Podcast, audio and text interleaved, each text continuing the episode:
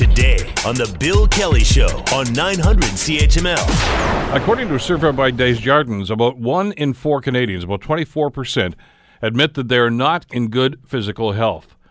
I mentioned earlier, I said the other 75 probably just uh, haven't gone near a mirror in the last little while. How can we get back on the right track? I mean, everybody talks about this, not just around New Year's, you know, New Year's resolutions, but they, figure, look, I got to get back into shape. Or, you know, hey, I got a big event coming up. I want to be able to fit into that suit or that dress or whatever that it used to fit six months ago. It's, uh, it's not easy. Well, or maybe it is. How complicated can the process actually become? I want to bring uh, Kathleen Trotter into the conversation. Kathleen is a personal trainer uh, she's the author of Finding Your Fit, also a columnist and blogger and a Pilates equipment specialist, and I think just the right person to be talking about this. Kathleen, thank you for uh, being on the program. Really appreciate the time today. Oh, it is absolutely my pleasure. I love helping people find their fit because, you know, I think we do make it too complicated. I was listening to your intro, and I think you hit the uh, nail on with the hammer because we get so caught up in other people's story. You know, the perfect diet, what works for our perfect, you know, our favorite celebrity, our friend, our mother, our father. We have to figure out what works for us. We have to build our personal health literacy so we know, you know, what are our triggers? What do we like? What don't we like? What fits in our schedule? What doesn't? What stops us uh, from doing that? Because one of the stories I hear, and I wanted to get your read on this. I, have talked to a lot of folks that say, you know what, I tried that. I went to the gym. I even got a personal trainer. It was a pain in the you know what quit after about six weeks. Just couldn't do it anymore. It was it was gruesome, and I just thought the heck with it. And, and so I, am not doing that anymore. And I don't even know what Plan B might be. Well, I think there's a number of things, and the main thing is is we don't set ourselves up for success because we equate getting healthy with being perfect.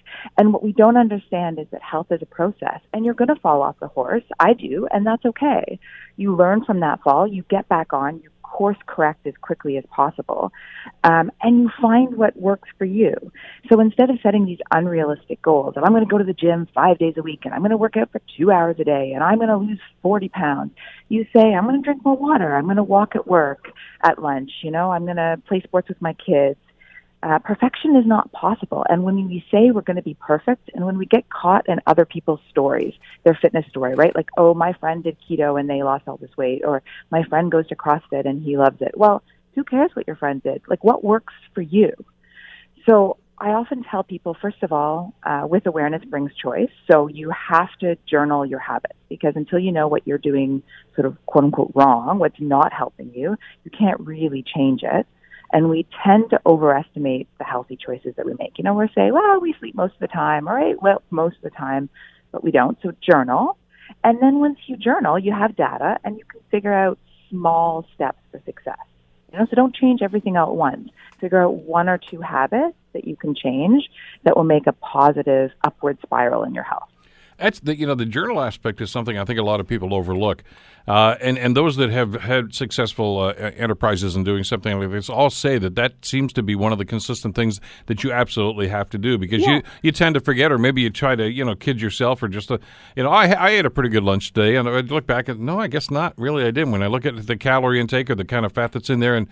Uh, and making healthy choices, and and, and it's it's, yeah. it's it's it's really us evaluating ourselves, isn't it? For sure. And you don't have to journal for the rest of your life. You know, I tell people journal for a week, figure out what you're doing right, what you're doing wrong, choices that you want to change, you know, and then, you know, in a couple of weeks journal again. I think that people get really overwhelmed with the health choices and they're like, oh my God, I have to journal for the rest of my life. I have to go to the gym for the rest of my life.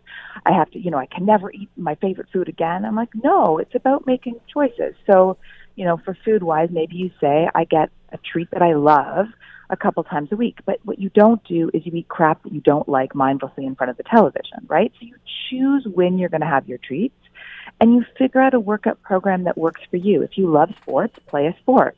You know, if you're really busy with your kids, maybe incorporate your family into it. Um, if you are not a gym person, set up a gym at home.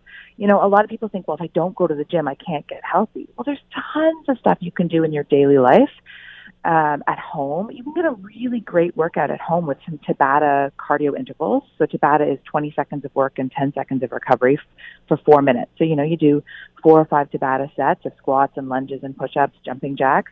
You don't need a gym. You don't need any fancy equipment. It's not expensive.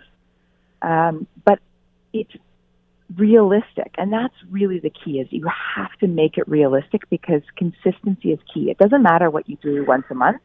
It matters what you do on a daily basis. The Bill Kelly Show, weekdays from 9 to noon on 900 CHML.